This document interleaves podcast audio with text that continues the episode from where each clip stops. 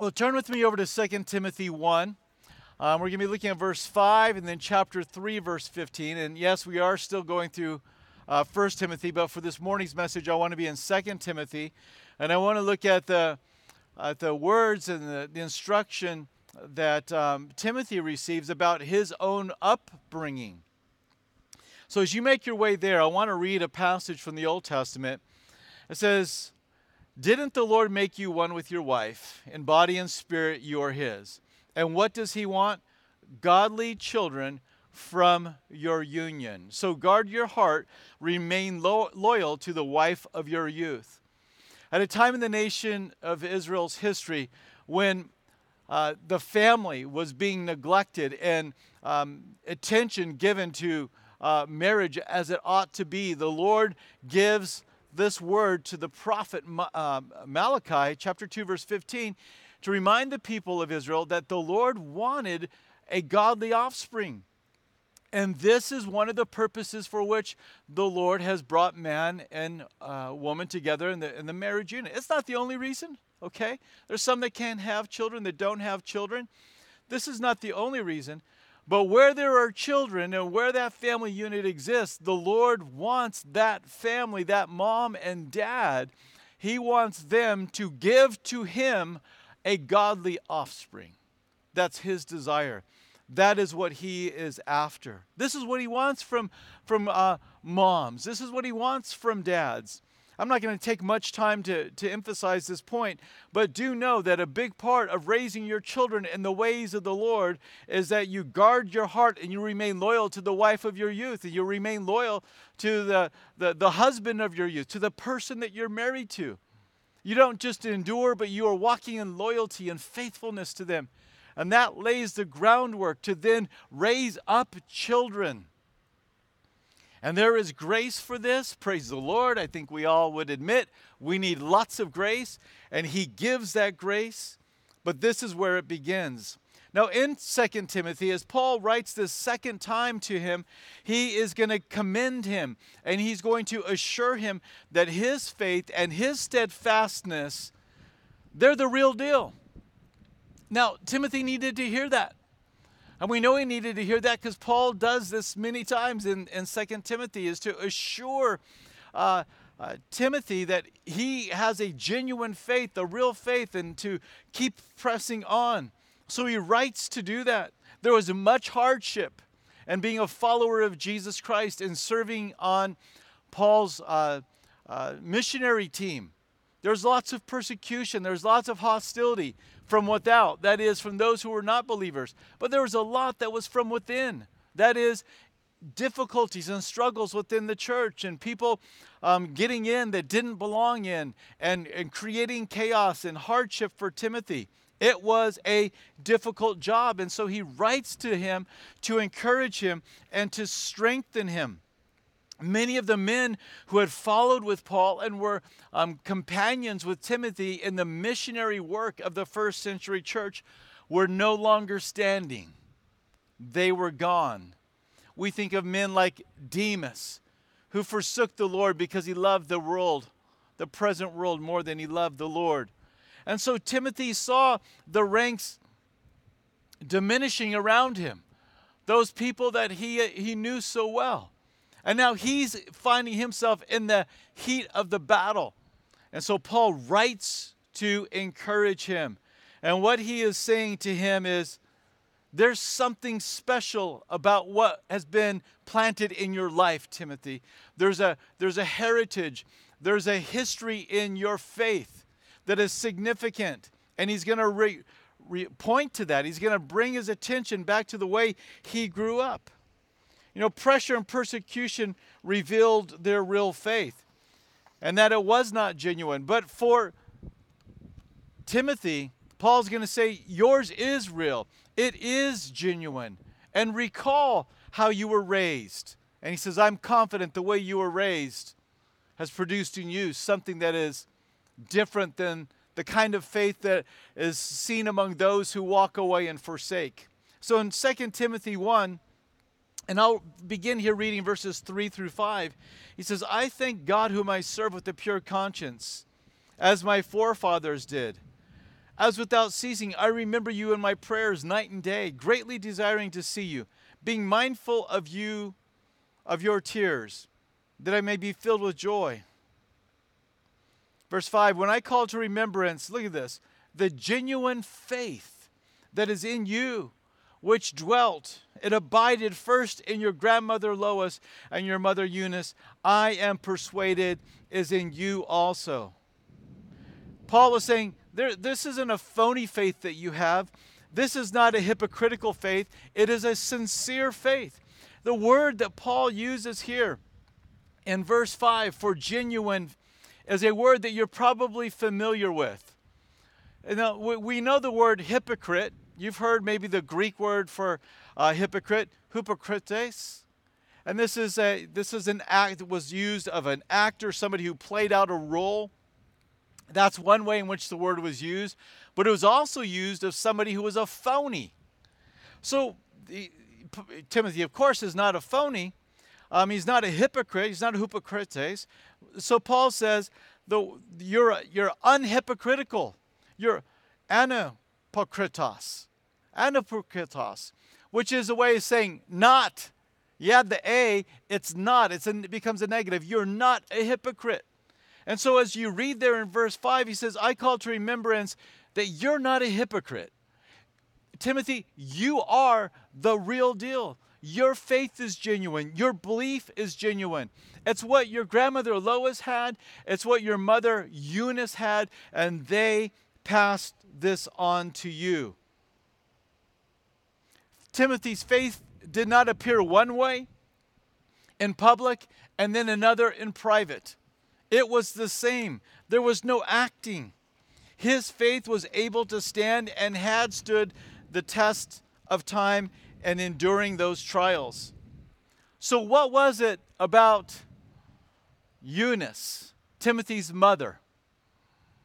Timothy's father was not a believer, but his mother and his grandmother were. What was it that his mother did that was so significant that allowed young Timothy to grow up in a, in a home that was divided in faith, to put his trust in Jesus eventually when they learned of the Messiah and that they believed in him. His mom and grandmother were, were uh, Jewish believers, they were faithful followers, waiting for the Messiah. When the Messiah came, they believed in him.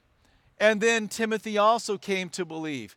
Well, if we move in later on into this book, chapter 3, verse 15, we read, and that from childhood you have known the Holy Scriptures, which are able to make you wise for salvation through faith, which is in Messiah Jesus, Christ Jesus.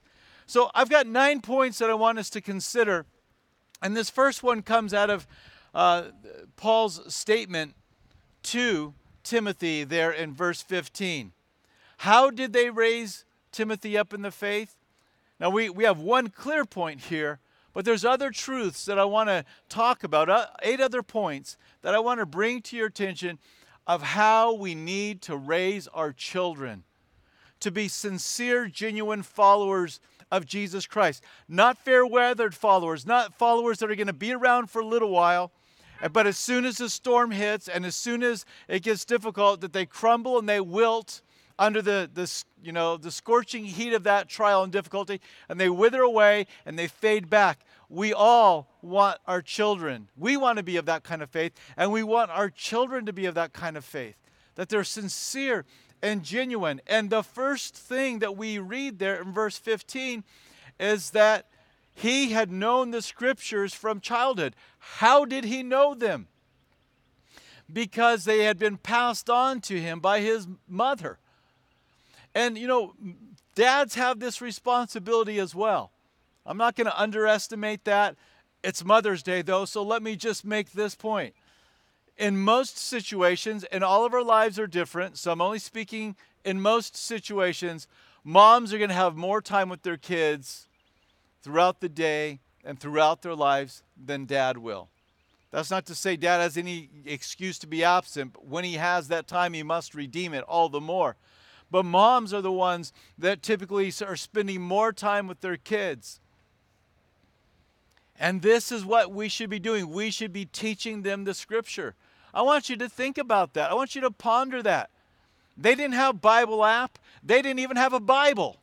They had the scrolls that were kept at a synagogue. Where was the Word of God? In the household of Timothy. It was in the heart and it was in the mind and on the lips of mom. She was talking about the faith. She was talking about the God of Abraham, Isaac, and Jacob. She was passing on to Timothy, one day our Messiah will come, and made his heart ready for when that Messiah came. And she was able to point to him. And this is so important. We have so much advantage today because we do have our Bibles. We have them. We have multiple Bibles in our homes. We have so much access, so much, so many tools.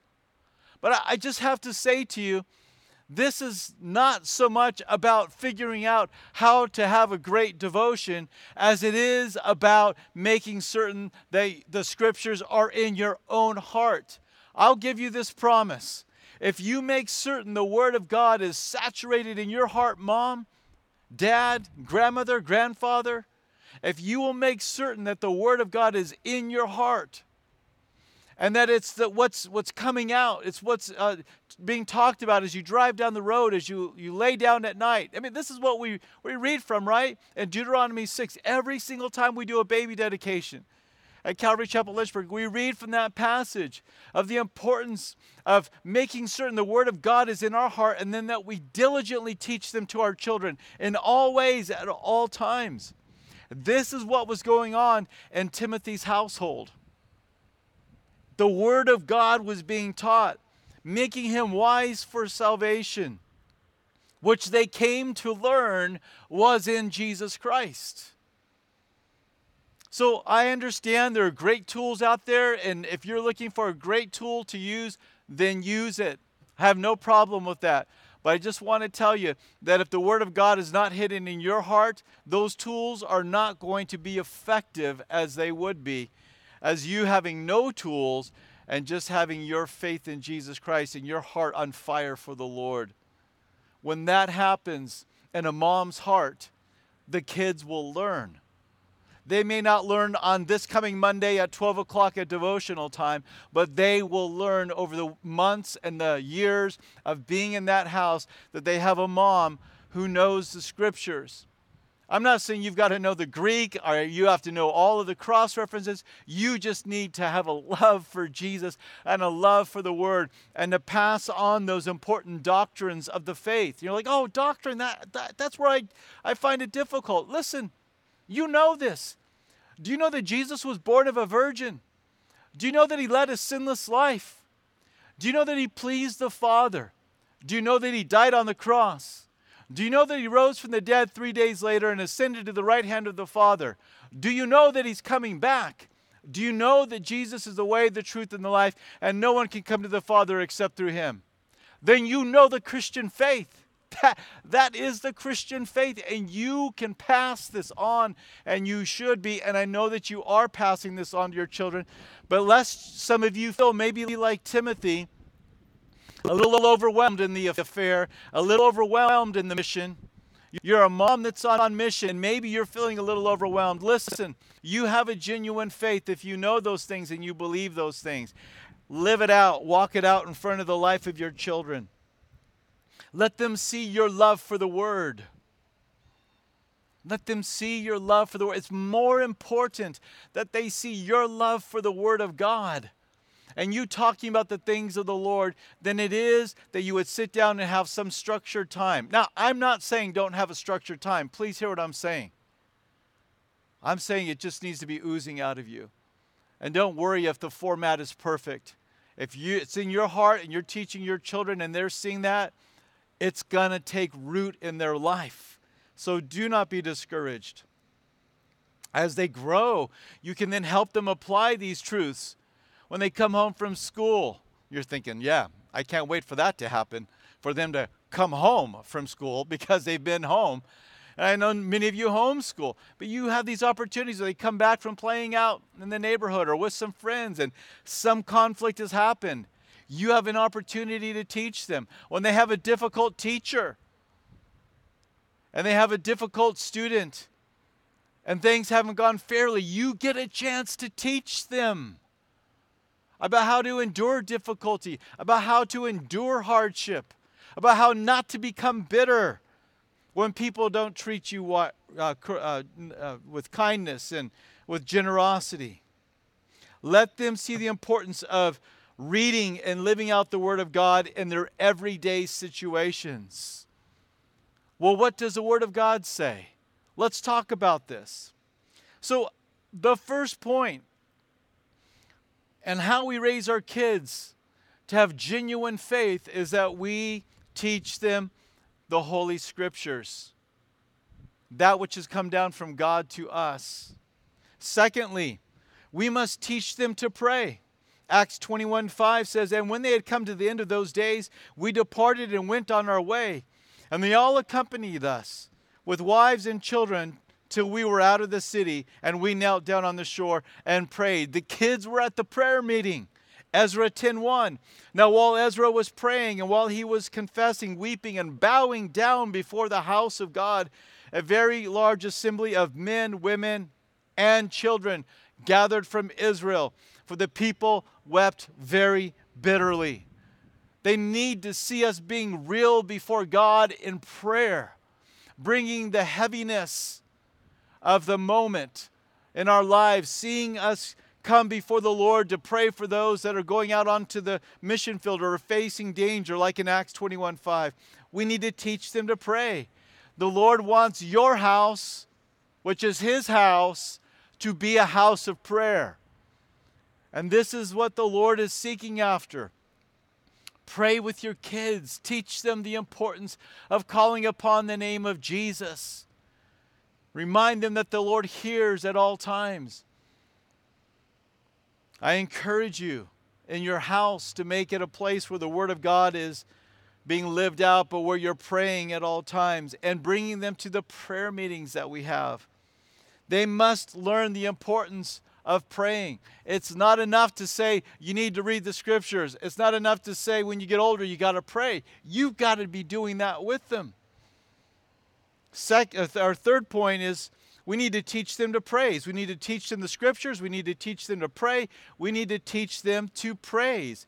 That, or we could say we need to teach them to be thankful.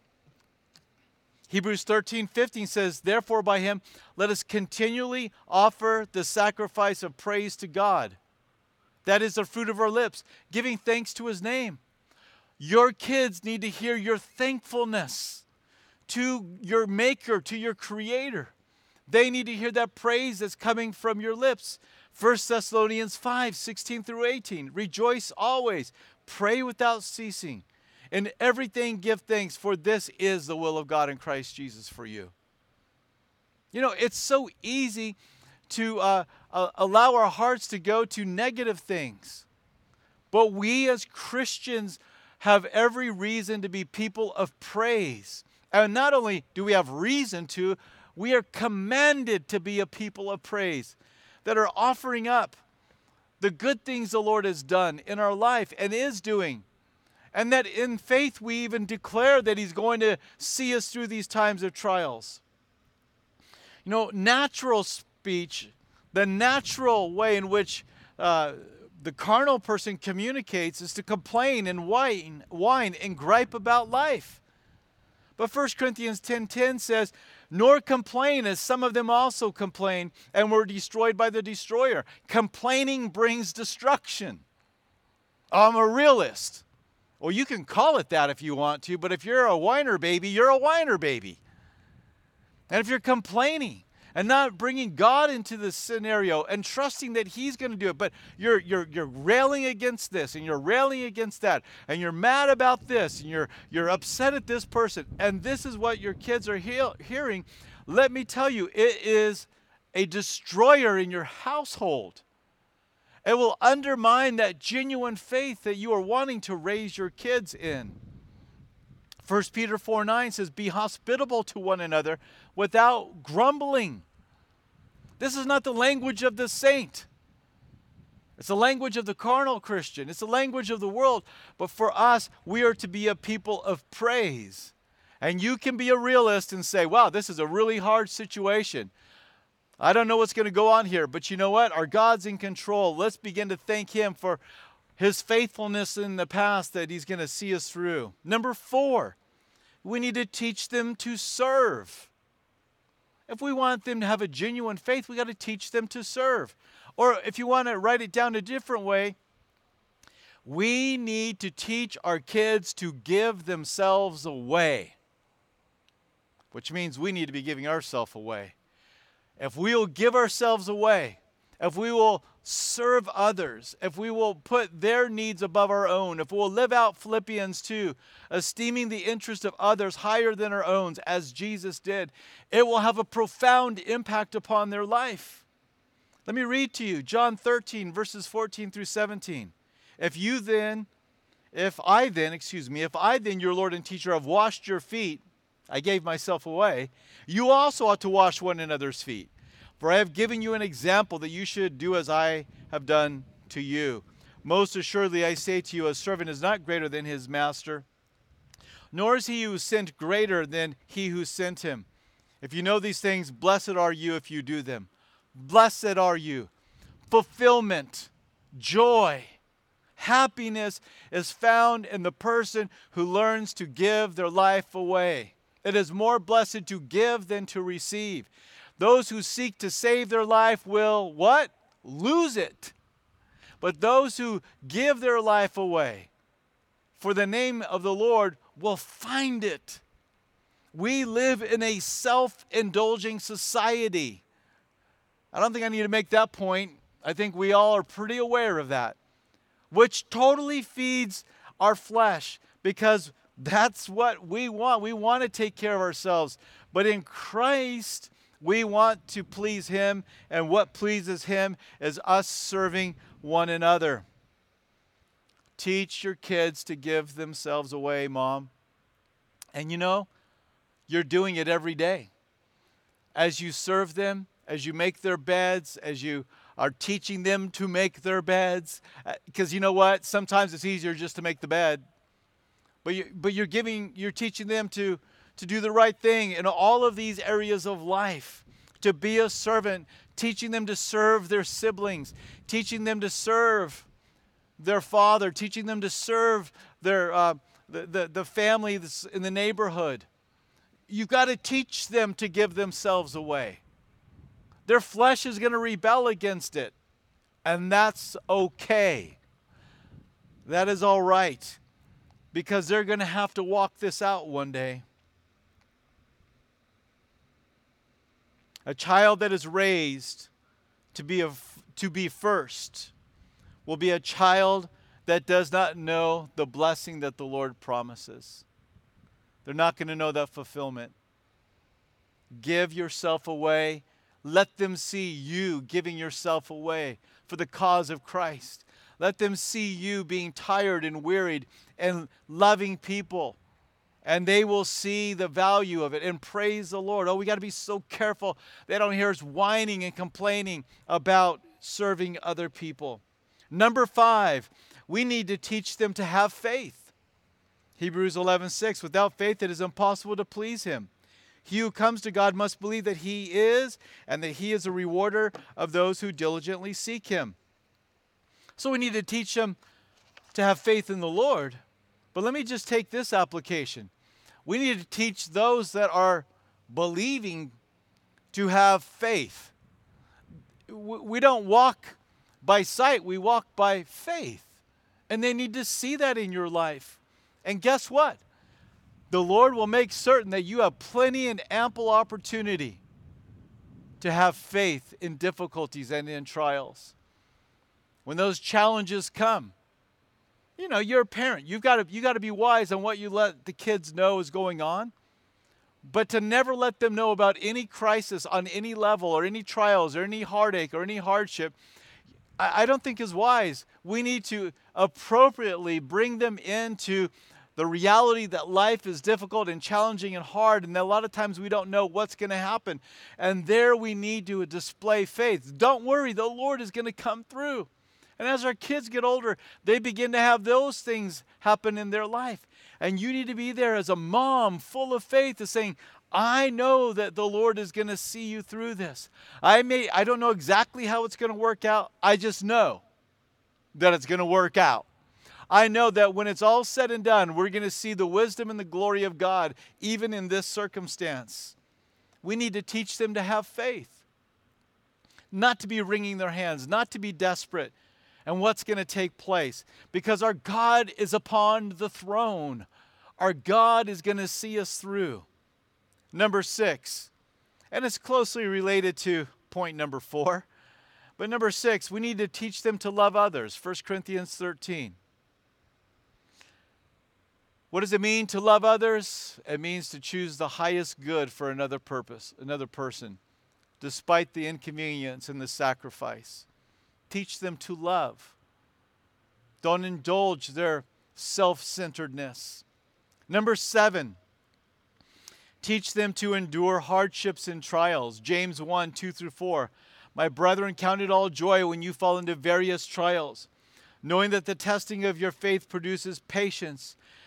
But let patience have its perfect work, that you may be perfect, complete. Listen, listen to this lacking nothing the trials and the hardships that your kids go through. And listen, none of us like to see our kids go through trials and hardships.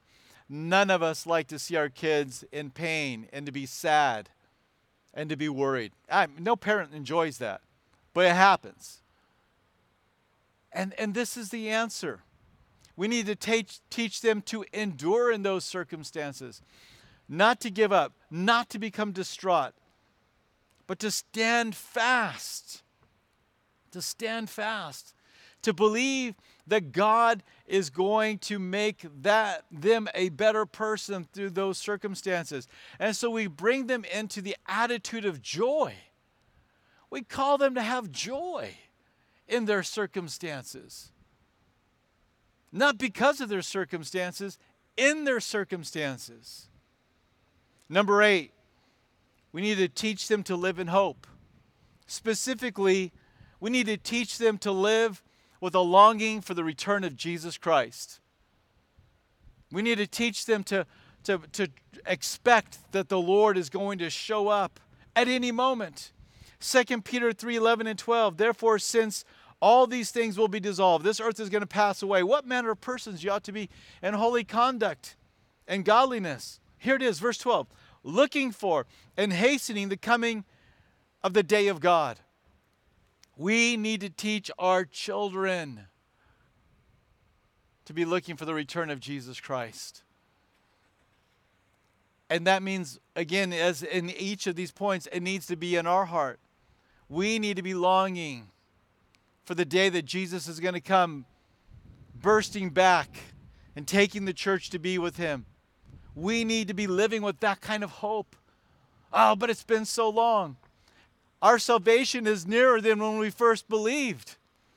We're closer to the return of Jesus or ourselves going to Him than we've ever been. And that hope needs to be felt, it needs to be seen. The joy of it, the anticipation of it.